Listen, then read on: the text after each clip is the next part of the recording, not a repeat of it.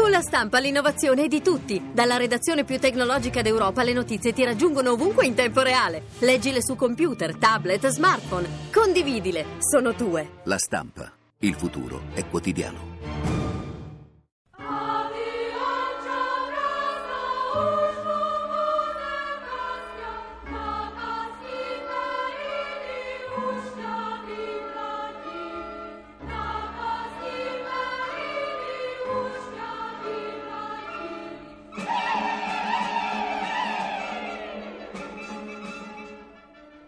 Bambini, sediamoci.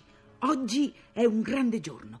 Se volete, pregate pure. Io ho già pregato e Dio lo sa, se non ha già dimenticato.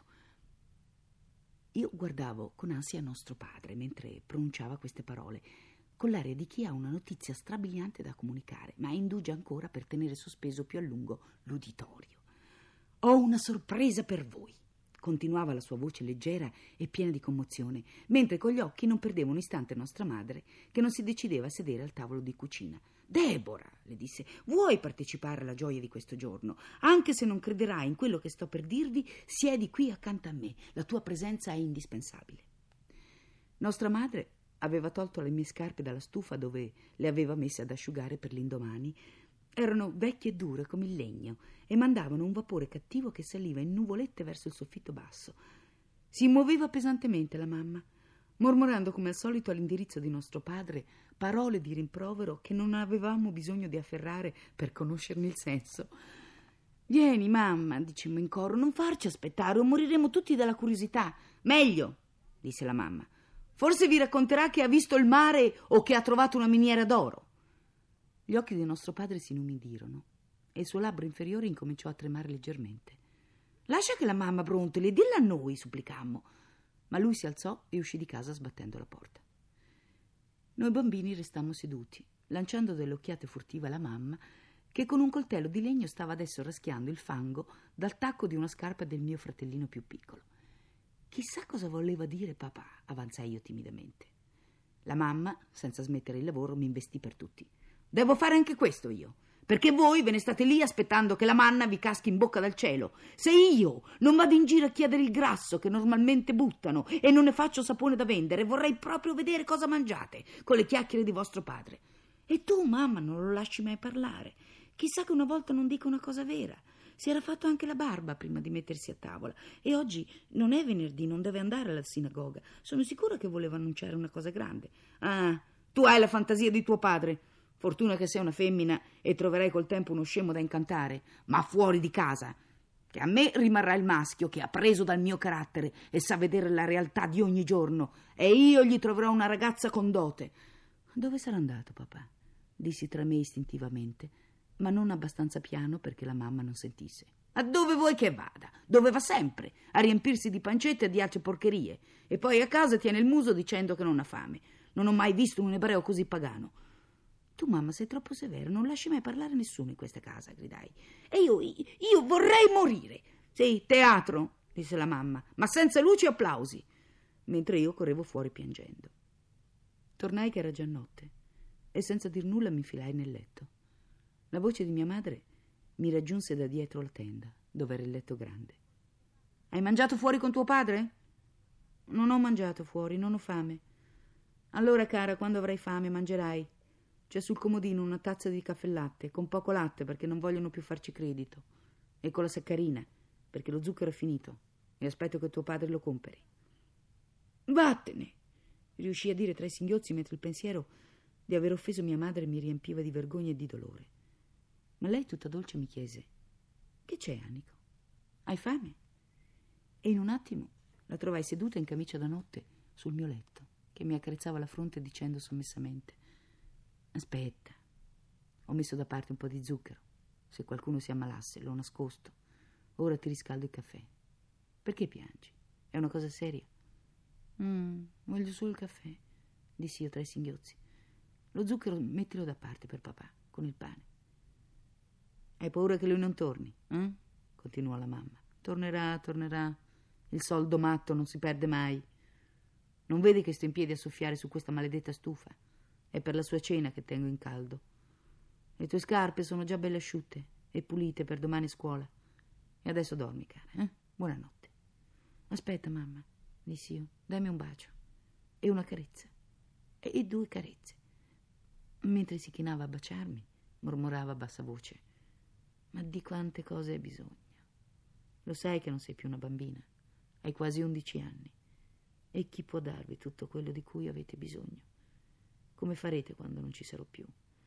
Mamma, urlai ancora tra le lacrime, tu vivrai sempre perché io ti amo troppo. Sì, sì, leggi troppe poesie, disse lei, invece di pregare. Il mattino dopo, la mia prima domanda fu: Dov'è papà? È uscito. Tornerà per il pranzo. E ti ha detto. Che cosa? fece la mamma. Non penserai che ricordi ancora. Su, su, preparati che deve andare a scuola. Come faccio? Devo portare la legna, la maestra me la chiede ogni giorno e io non so cosa rispondere perché mi vergogno di dire che non ce n'è abbastanza neanche in casa. Dammene solo quattro pezzi, mamma. Ci mancherebbe altro, gridò lei, con quello che costa. Ma perché non le dà il comune o il governo o che so io? Di che la mamma non vuol dare e va. Con le tasse ancora da pagare, va, va, va, va. A scuola ognuno portava la sua legna e io feci il discorso della mamma alla maestra, che commentò soltanto con queste parole. Ebrei avari, naturalmente. Ma vi piace il caldo, eh? Peccato che non posso toglierlo solo a voi tre ebrei della classe. Fui la prima a correre fuori di scuola e a casa trovai papà, circondato dai miei fratellini che lo tempestavano di domande, e lui si difendeva dicendo: Un momento, un momento, un momento, aspettiamo di essere tutti a tavola. Oh, ecco Anico. Debora, dove sei, Debora? Mi senti? Ma la mamma dai fornelli: Alex, sei passato a pagare il latte? Me lo allungano ogni giorno di più e io non posso neanche litigare. Devo anche ringraziarli perché gli dobbiamo 31 giorni con oggi. Guarda qua, è ormai acqua con latte, non vedi? E intanto metteva sotto il naso di nostro padre la pentola piena a metà di un liquido celestino. Appunto, volevo ben dire, eh, balbettava papà. Mi pareva che. Che? Che hai pagato? O pagherai domani, sempre domani, domani, ma quale domani? Papà, con la testa nel piatto, inghiottiva in fretta i suoi gnocchi un po' secchi, tentando di far segno con la forchetta che voleva parlare. Domani, domani, diceva la mamma, parlerai domani. Bambini, vi dico che c'è una sorpresa.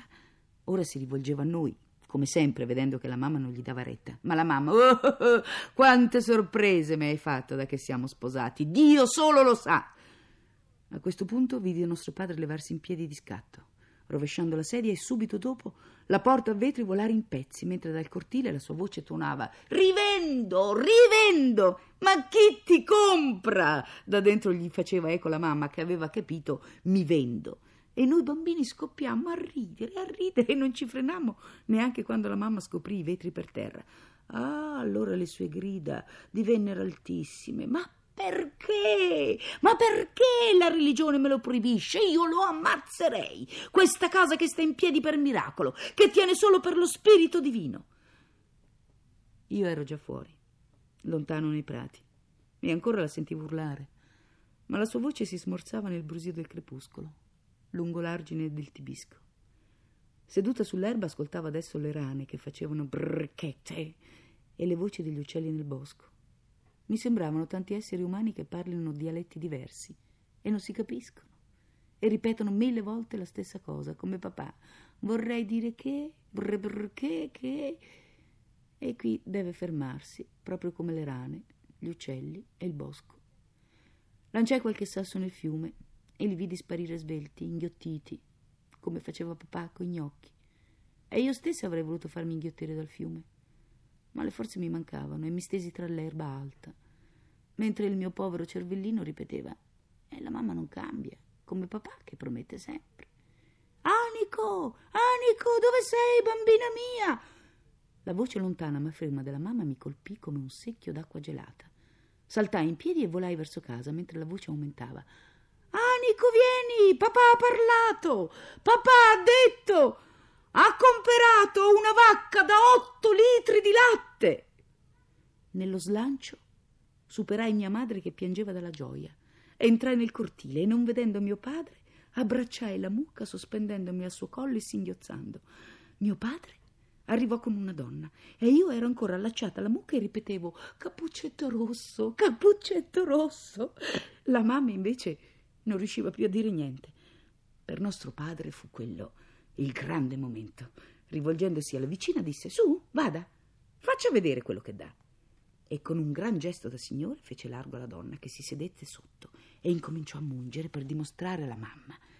Il latte abbondante scendeva dal secchio, leggero e gonfio, come i nostri cuori. La mamma fu presa da un sospetto. Alex, come hai potuto comprare una vacca simile? Da dove vieni? Non sarai diventato disonesto. La donna che mungeva il latte tese le orecchie, ma rimase delusa perché nostro padre incominciò a parlare in Yiddish, costringendomi a grossi sforzi per capire ogni parola, mentre la faccia della mamma sbiancava e la sua bocca ripeteva Dio mio, Dio mio.